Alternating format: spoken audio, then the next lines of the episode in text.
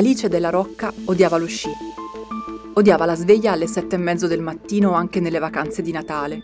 E suo padre che a colazione la fissava e sotto il tavolo faceva ballare la gamba nervosamente, come a dire su, sbrigati. Odiava la calzamaglia di lana che la pungeva sulle cosce. Le moffole che non le lasciavano muovere le dita, il casco che le schiacciava le guance e puntava con il ferro sulla mandibola e poi quegli scarponi, sempre troppo stretti, che la facevano camminare come un gorilla. Questo è l'incipit della solitudine dei numeri primi di Paolo Giordano. Se anche voi odiate lo sci, non potete non rivedervi in Alice della Rocca. Se invece lo amate, oggi ho tre notizie per voi. Una buona e due cattive. La prima, quella buona, è che tra poche settimane, già il 25 novembre in alcune località, riaprirà la stagione sciistica. La seconda e la terza, quelle cattive, invece riguardano rispettivamente la neve e i costi.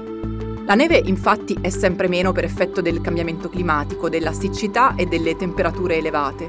I soldi necessari per sciare invece rischiano di essere sempre di più, perché meno neve c'è, più è costosa la manutenzione delle piste e meno sono gli impianti di risalita aperti e dunque i pochi che ci sono costano di più.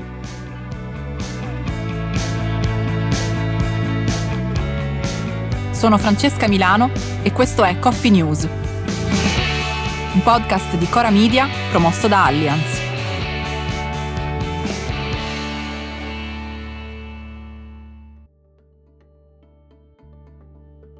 Quando si parla di sci, si parla di una pratica allo stesso tempo antica e modernissima. È antica perché l'idea di scivolare su un pendio nevoso è estremamente intuitiva, non richiede nessun tipo di invenzione, ma solo posarsi e lasciarsi scivolare.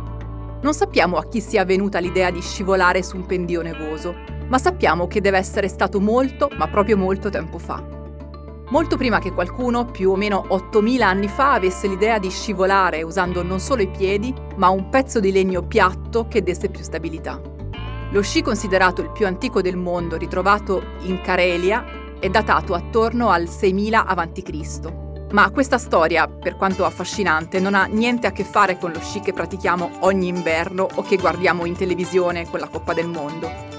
Lo sci, per come lo intendiamo oggi, ossia come sport, come svago, ha origine nell'esercito norvegese, dove pare che si organizzassero gare tra i militari che li usavano come mezzo di trasporto. La pratica si è poi diffusa in tutta Europa, diventando sempre più popolare anche al di fuori dell'ambiente militare, venendo consacrata poi con l'organizzazione delle prime Olimpiadi invernali nel 1924.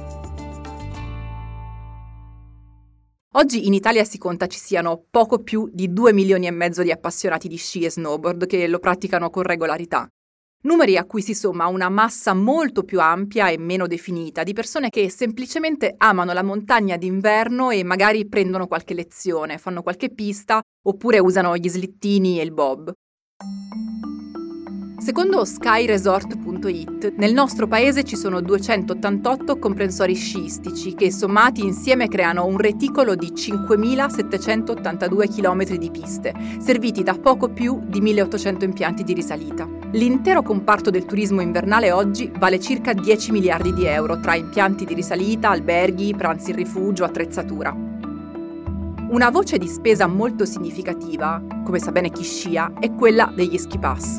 Anche se ogni comprensorio sceglie e fissa tariffe per sé, in base al flusso di turisti che prevede di ricevere e al tipo di impianti che offre, secondo le previsioni e i primi dati forniti dai gestori, quasi tutti quest'anno presenteranno prezzi più alti, con aumenti medi dell'8% rispetto al passato. Le cause sono molte e vanno dai rincari dell'energia all'inflazione, fino al ridursi della durata della stagione, dal momento che il prolungarsi della stagione calda e le scarse precipitazioni stanno riducendo la presenza di neve in quota.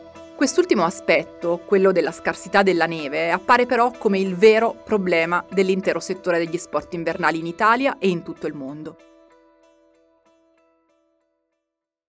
Secondo le rilevazioni dell'Università di Pisa e del CNR di Bologna, tra il 1971 e il 2019 i giorni con presenza di neve tra novembre e maggio sono diminuiti del 5,6% ogni 10 anni.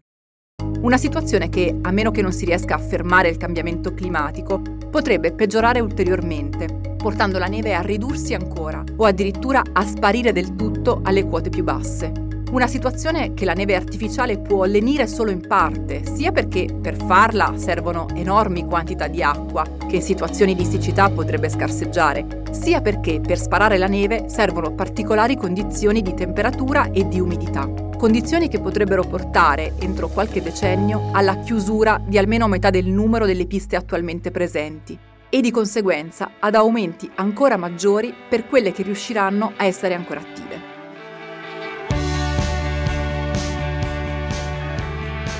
Coffee News è un podcast di Cora News prodotto da Cora Media e promosso da Allianz. Condotto da Francesca Milano, Guido Brera, Mario Calabresi, Simone Pieranni e Lorenzo Pregliasco.